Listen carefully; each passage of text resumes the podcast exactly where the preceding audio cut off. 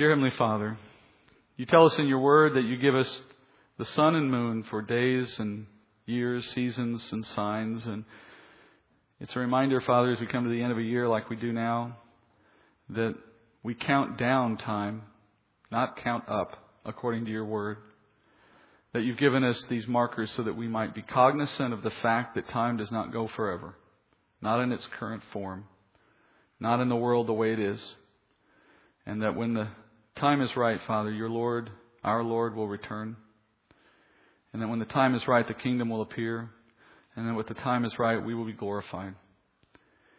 And so, in this seemingly concrete and permanent world, we know, Father, we are anything but permanent in this form, and that this world will pass away, and that each year that passes is one year less before the end. And so I ask, Father, that as we enter this, this time of year when we reflect, we reflect on what has been and what will be, and Often we make commitments one to another on what we can do differently and how we will live better, etc.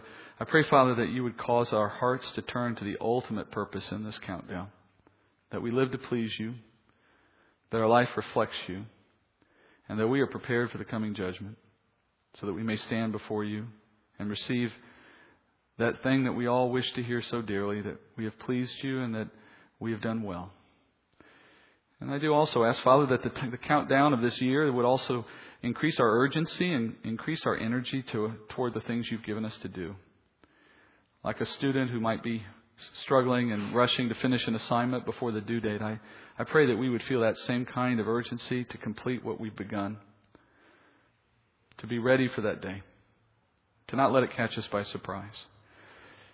And that's why we enjoy the study you've given us, Father, in 1 Corinthians, because we understand it to be a, a tool that you will use to prepare us for that day, to guide us into all righteousness. So I pray, Lord, that what we learn today and in the weeks to come and in the year to come would do that good work in our heart. Direct us, Father, toward it with a sincerity of purpose and with a heart to obey. Give us ears to hear. Take distractions off our heart and mind. Give us eyes for eternity, Father. And let the word that is spoken today come from you through your Spirit. Though it comes out of my mouth, Father, let it let it be directed in such a way that it, it is free from the error that I might introduce and that it is rested entirely on the truth of what your Spirit's provided. And let it be heard in that way as well. In Jesus' name I pray. Amen. We're in this section I enjoy so much on liberty, the three chapter section that is a teaching on the proper exercise of Christian liberty. We did chapter 8 last week, and chapter 8 really set up this topic. Paul is on this topic because the church in Corinth had asked him to render judgment on this matter, to give an answer to a certain question. And though we don't have the question, we can fairly assume it. It seems to have been something along the lines of whether Christians may eat meat that has been sacrificed to a pagan idol. So the church didn't come to him asking about liberty. The church came asking about a very specific topic. The church wondered about two things. The church wondered about whether it was still acceptable for a Christian to attend pagan worship services in the local pagan temple. And then secondly, even if you didn't do that, was it acceptable for a Christian to buy, to purchase the meat that was left over from these services and was sold in the local market? Knowing that that meat had been sacrificed to an idol when it had been used in the temple. Could the Christian fairly do these things? Well, Paul, as we looked at last week, Paul has attacked these issues, these questions, not by going directly to the heart of them, not initially, though he will get there. Instead, he's decided to teach on a much larger principle, which then gives or equips the church with what they need to know in order to answer the specific issue and any other specific issue that might come along of a like kind. And that larger principle is the issue of Christian liberty or we would say the freedom that we have in Christ. In chapter 8, last week, Paul explained that a Christian cannot exercise personal liberty or freedom with disregard for how our behavior influences or affects others around us. If our freedoms injure others, then we are sinning, according to Scripture. Likewise, if our lifestyle choices lead other immature Christians to violate their own conscience, then we sin as well in that case. And even worse, we're leading others to sin, to stumble, by our influence in their lives. We have to concern ourselves with others as we think about what we will do with our Christian liberty. And understanding that principle is the most important goal of Paul's teaching in these three chapters.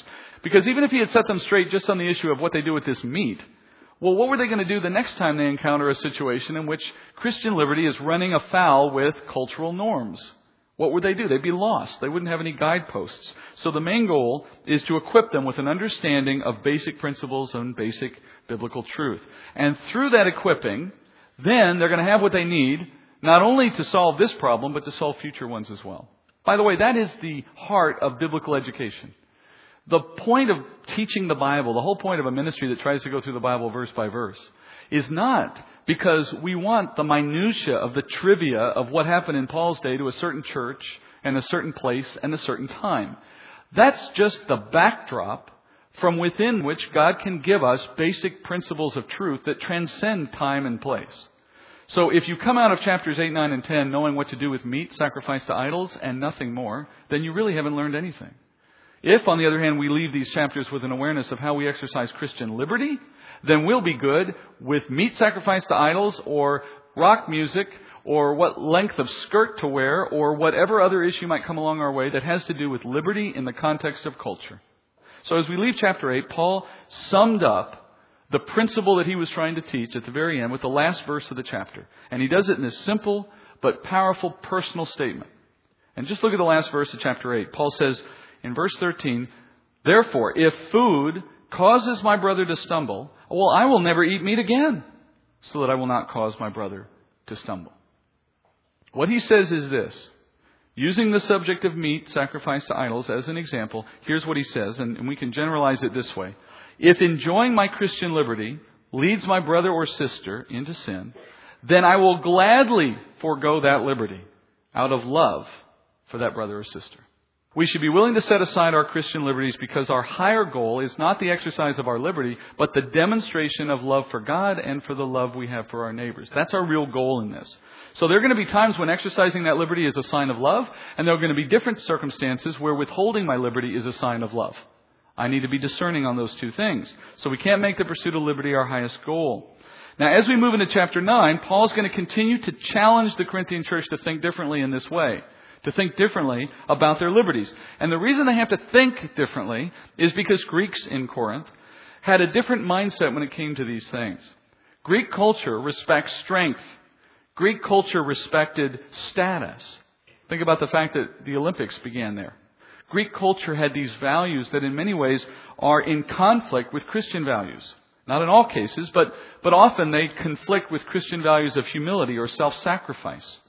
And so in this situation, the Greek culture was actually working against good biblical maturity in that city. So Paul is working hard to explain why it is that the Greek church must be willing to set aside Greek values and in their place accept biblical values. And in chapter 9, you're going to find Paul working to use himself as an example of how this looks, while at the same time defending his authority once again. Remember, we started at the beginning of this letter with Paul working to defend his authority against those who would critique him as not being apostolic. Well, he's back at it again here. You'll notice that in chapter 9. So let's start in chapter 9, verses 1 through 2. Paul begins by asking, Am I not free? Am I not an apostle? Have I not seen Jesus our Lord? Are you not my work in the Lord? If to others I am not an apostle, at least I am to you, for you are the seal of my apostleship in the Lord. Look at how he starts in this chapter. Did you notice his defensive posture? It sounds right away like he's having to defend himself, and certainly he feels he needs to. And he does that with a four part question, or four rhetorical questions. First, Paul asks, Am I not free?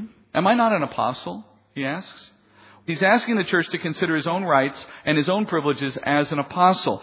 Was Paul not free, he says, to enjoy Christian liberty like the rest of the church? And of course, the answer rhetorically is yes. He would have had all the freedom anyone else would have had as a Christian. More than that, Paul says, Am I not an apostle? Which would mean, do I not also have even greater liberties, even greater privileges than, say, someone who was not an apostle? And the question is setting up two purposes in this chapter. He wants to demonstrate first that as a Christian and as an apostle, he had certain privileges that were due him. His right or his liberty to enjoy those things.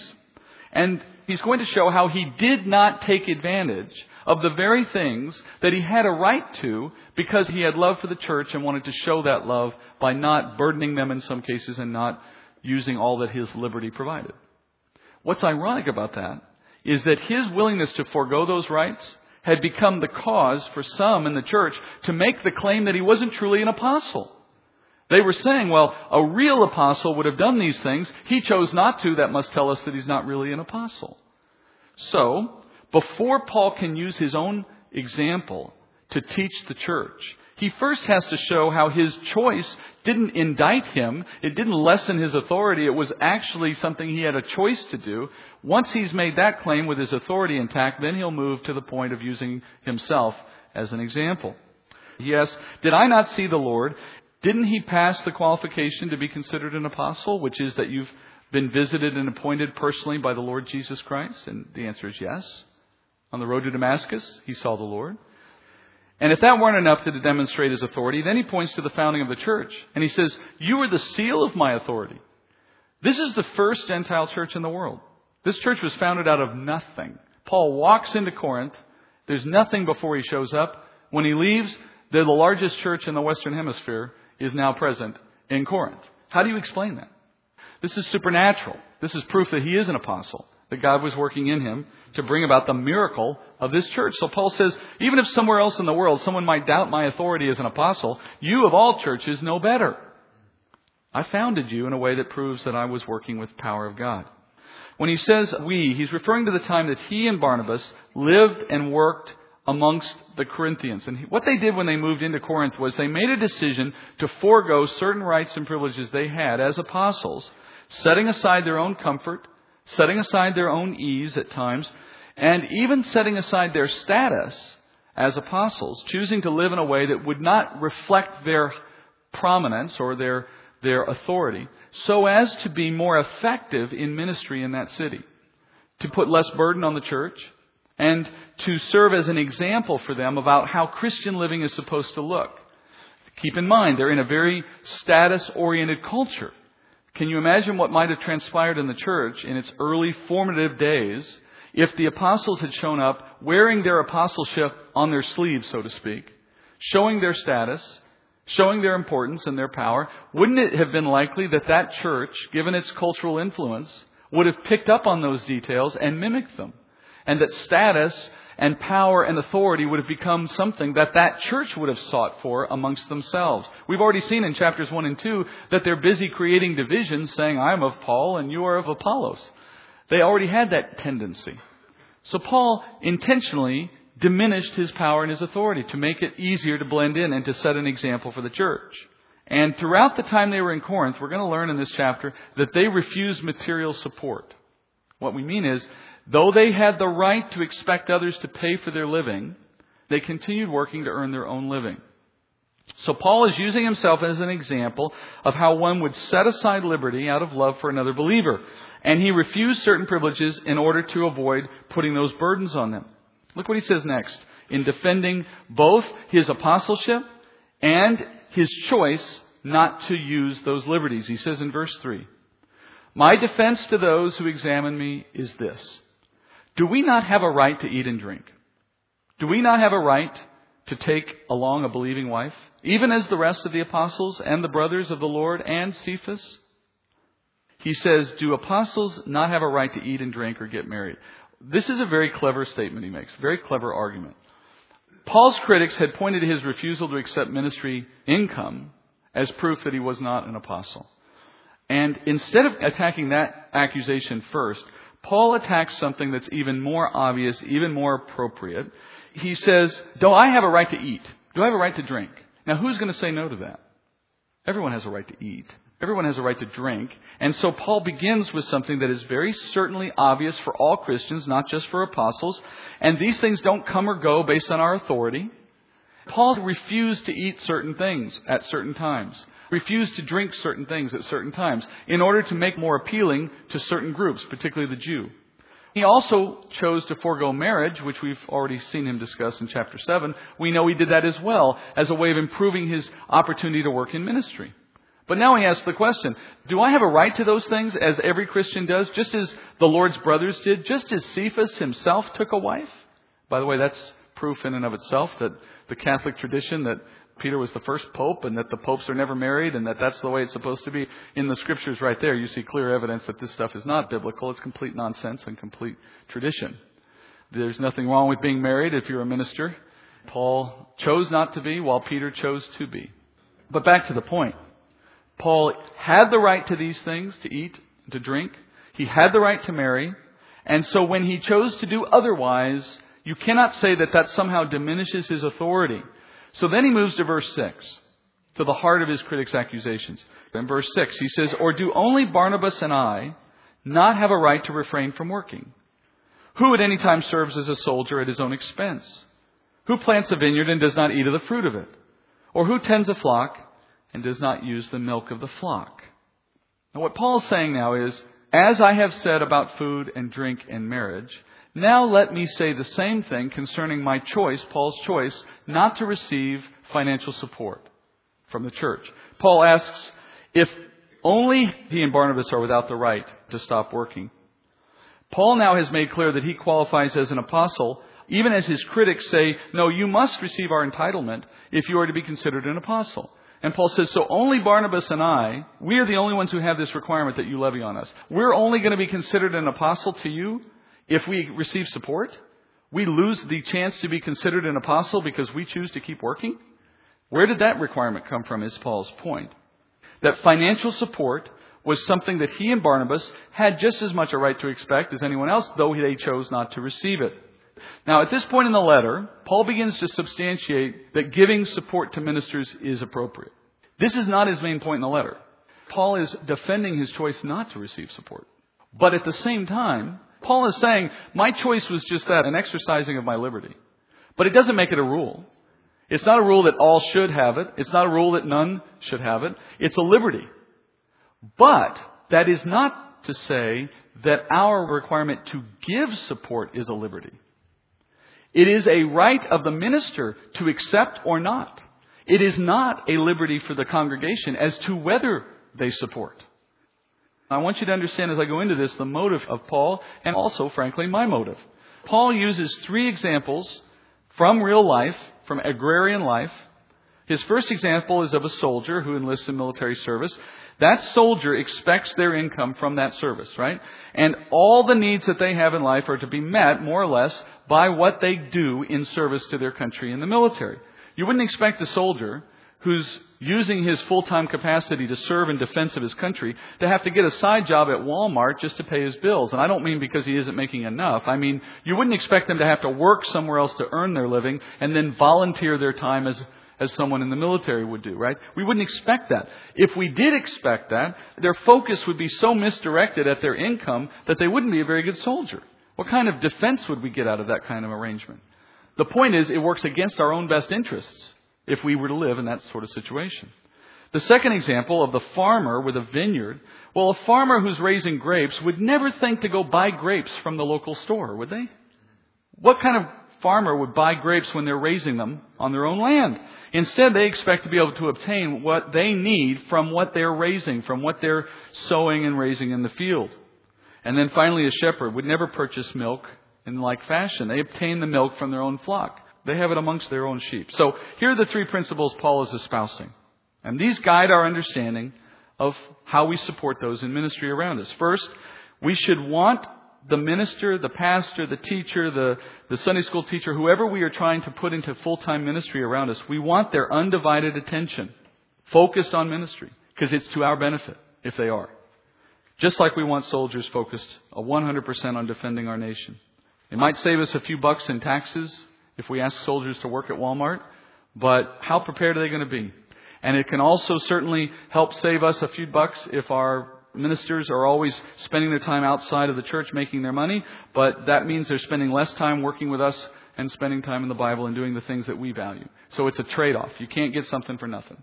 That's the issue. Secondly, the second example of the farmer, that illustrates that the work of ministry should be the source of a minister's supply. A minister invests his time and energy in growing up the field, so to speak, and that energy then should return itself to them in some portion as a blessing for their labor. And if a vineyard owner never reaped the harvest of his work, it's likely that he's eventually going to seek for better ground. to use the analogy properly, right? If a farmer keeps planting and never gets any good grapes out of that ground, they go elsewhere. Thirdly, the example of the shepherd illustrates that the supply comes from within their own flock. On any given hill, you would find many flocks, many shepherds, but each shepherd received the milk from their own flock to meet their own needs. No one expected the shepherd to go shopping with the other shepherds to find milk in their flock. So, not wanting to rest on those three examples, Paul now moves into the scriptural point. And in verse 8 through 11, Paul says, I am not speaking these things according to human judgment, am I? Or does not the law also say these things? For it is written in the law of Moses, You shall not muzzle the ox while he is threshing. God is not concerned about oxen, is he? Or is he speaking altogether for our sake? Yes, for our sake it was written, because the plowman ought to plow in hope, and the thresher to thresh in hope of sharing the crops. If we sow spiritual things in you, is it too much if we reap material things from you? So, to finish the thought using scripture, he says, I'm not just going to rest on human wisdom here. I want you to know that what I'm teaching comes from the Bible, from God's Word. And it comes specifically out of Deuteronomy 25:4. That's what he's quoting. And in that passage, we find that it is written that a farmer in Israel may not muzzle his ox while that ox is threshing. Now, not many of you have ox. Not many of you thresh anymore, I know. So let's understand the context of this analogy. Threshing is the process of separating the grain seeds from the stalk and the husk that held it. And the best way to accomplish that in Jesus' day was to lay the stalks of grain on the ground on a hard floor, on some kind of hard, flat wooden surface. And then you take a large, heavy animal like an ox, and you would lead it to trample over the grain. And now the grain seeds were strong enough that they wouldn't be pulverized by the treading of the ox, but all of that other stuff that's around the grain, the, the husk and all of that, would be rubbed off by the movement of the hooves. And so eventually you'd have grain seed mixed in with loose chaff, and then that could be winnowed, which is the process of picking it all up and throwing it in the air and letting the wind carry the chaff off, and the seed that's heavier falls down. Eventually you get nothing but seed out of the process. So the ox would be tied to a pole, and then the ox would be led in a circle around this pole for hours at a time. Walking and walking. And as it's treading, there's ladies or other workers around throwing the fresh grain into the area where the treading is happening, and it would tread over that. And then as it's on the other side of the circle, someone would gather that out of the way and they'd throw the next batch on. And this animal just keeps walking and treading and walking and treading. Obviously, if you do this long enough, you get hungry as an ox because you're working and you're not stopping. So to keep the ox energized for the work, They'd allow the ox to pause whenever it felt like it and bend down and start to eat some of the grain. I mean, think about the ox. It's hungry and it sees food all around it. Right? So the natural thing is to put its nose down and start eating. Now, what if a farmer was so greedy that they valued every last grain of those seeds so much so that when they saw the ox bending down, they thought to themselves, I'm not going to let that ox eat my grain. And to stop it from doing so, we might put a muzzle on the ox. So now the farmer's thinking, that'll show that ox. Now that ox just works and I don't have to lose any of my grain. Well, what happens if you do that? At some point, that ox isn't working anymore. It's too tired, it's too weak, it stops. The irony, of course, is that what the farmer wanted so much he lost by his penny wise, pound foolish mentality. That's why in the law the Lord commanded that the sons of Israel could not muzzle their oxen if the ox was threshing. That was actually a law. They could not do that according to the law. And Paul asks in verse 10, was the chief concern that God had the ox? Was this all about saving the ox? Was God so worried about the, whether the ox had a full tummy that he made this law? And Paul says no. That law had nothing to do with the ox and had everything to do with the sons of Israel. Because the wisdom of God understood that the best thing for the people was that the animal be allowed to eat some trivial amount of grain so that the process of threshing could continue unabated, which is a good thing for the people of Israel, that they would get their work done. And when you really consider it, of course, starving the animal for the sake of such a small amount of grain was a completely foolish thing to do. There is no way that that animal could put even a dent in the amount of grain that was going to be produced by his work. So it's a very penny wise, pound foolish thing, as the saying goes. More importantly, Paul says this law was actually intended to model for us, for all men, a principle that extends far beyond the issue of farming and, and grain. And he now uses it where it was intended to be used, concerning our support for ministers. And that goes back to the law and to the priesthood, but it extends forward today into the church.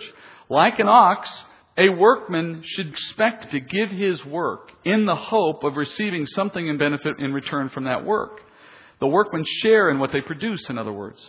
And it's not a burden that they share in it, it's their right. More than just a right, Paul in verse 11 is saying it's to your benefit. And I know it's easy for this to sound like I'm talking about me because I can't avoid it. I'm standing up here. I'm the guy who has to deliver the message, right? I get that. But I'm just trying to present what's on the page. The truth is that the individual impact of the support that's required to keep someone working in ministry is relatively slight on a per person basis. Very small amount was given to the ox to make a very large amount for the people. Similarly, on an individual basis, our support to people in ministry, wherever that is, here or in some other ministry, is a relatively small amount. But when it's cumulatively added to that individual, it's enough for that person to do what they need to do. And in return, we get an infinite amount of spiritual blessing out of their work in meeting our needs spiritually. It's a fantastic bargain when you think of it in that sense.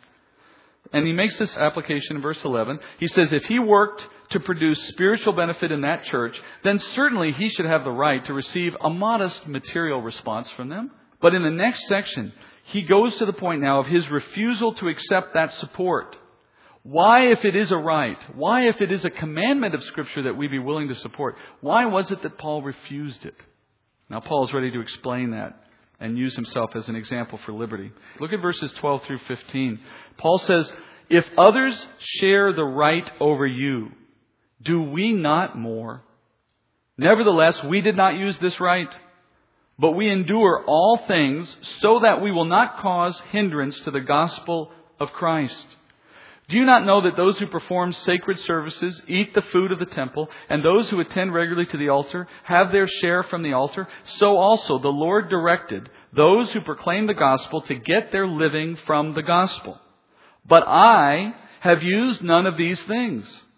And I am not writing these things so that it will be done so in my case, for it would be better for me to die than to have any man make my boast an empty one. Paul asked the church, if there are other lesser ministers in the world who have received your support from time to time, and it was true, the Corinthian church was relatively wealthy, and you'll see in some of the other letters Paul writes, particularly in 2 Corinthians, Paul puts a pressure on them to help fund the needs of churches in Macedonia and in Jerusalem because they had so much wealth. Paul says, look, if others have a right to some of your support, well, wouldn't we, Barnabas and I, have even more right to it? being that we founded the church and that we are apostles? Obviously, the answer is yes. And then in verse 12, he says, We chose not to take that support. Despite having every right and more so, we chose not to take it. Why? We didn't want to burden you. Paul says they chose that path because they didn't want it to be a hindrance to the mission of the gospel. Now, how ironic is it today that many have tried to use the gospel for financial gain? And here you see the example out of the apostles where they did exactly the opposite. They forego it because it allowed for greater receptiveness to the ministry. And you can imagine maybe some reasons why this would be true in Corinth. Perhaps Paul felt that if he had asked for support from the very beginning of his ministry, the Greek church might have misunderstood his motives. That's been my concern everywhere I go. One of the reasons why verse by verse ministry goes the world over without charging anybody a dime for anything is I don't want anyone to misunderstand our motives. Whatever loss we might have in financial terms in this world will pale in comparison to the spiritual and the eternal gain that will come from our willingness to do it this way. That's my conviction. Perhaps in Paul's day there were other false teachers running around like we have today, proclaiming the gospel as a means to gain. And so Paul was trying to distance himself from those men. That's the second reason our ministry doesn't charge anything. I want to do everything I can to distance myself from the people who spend their time doing this stuff. Whatever the reason, he sets aside his rights out of love. And then in verses 13 and 14, Paul reiterates once again, service to God is an honorable profession. It carries with it a natural expectation that those who benefit from that service would support those who work for them. In fact, he goes a step further in verse 14 and he makes a command. Paul says that the Lord directed that those who proclaim the gospel get their living from the gospel. And in the Greek, the way this is phrased, it isn't a command to the minister, it's a command to the congregation. You get that sense in the English when it says that a minister is to get, receive, in other words, their income from their ministry. It is not that he has to rely on it, but he needs to receive it. So the congregation is required by the Lord to make available gifts of support to support that minister, but not in all cases will the minister necessarily choose to rely on it or to live on it. For whatever the needs of the gospel are, dictate what the minister should do, whatever is best. And then we finish in verse 15. Paul reminds the church he never made use of these things. He purposely left money on the table. The choice to cease working is a privilege every minister has.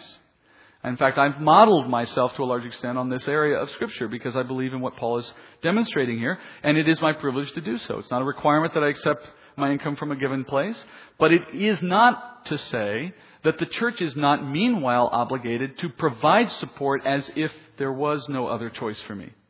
My choice is the same as Paul's, not to burden the church at the size and at the financial level of this church, it would be a serious burden. In fact, it would be literally an impossible burden, from what I can tell, that the church choose to take on a whole family's income by the means of what we have provided. At least that's where we've been for the last couple of years, certainly. Now, will it always be that way? I hope not. It'd be nice to think that we could grow to the point where we could fund the income for those who serve us, and perhaps one day that would include me. But in the meantime, it would be self-destructive for me to choose to try to take something that's not easily available in the church. It would be counter to what we're trying to endeavor to do here with the Word of God and for the sake of the gospel.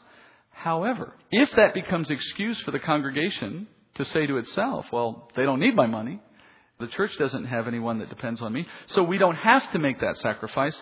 Well, then we're missing the point of the of this command. The command is that the church have that heart to support continually because it is not in the best interests of any congregation to muzzle their ox in light of what the ox does for them.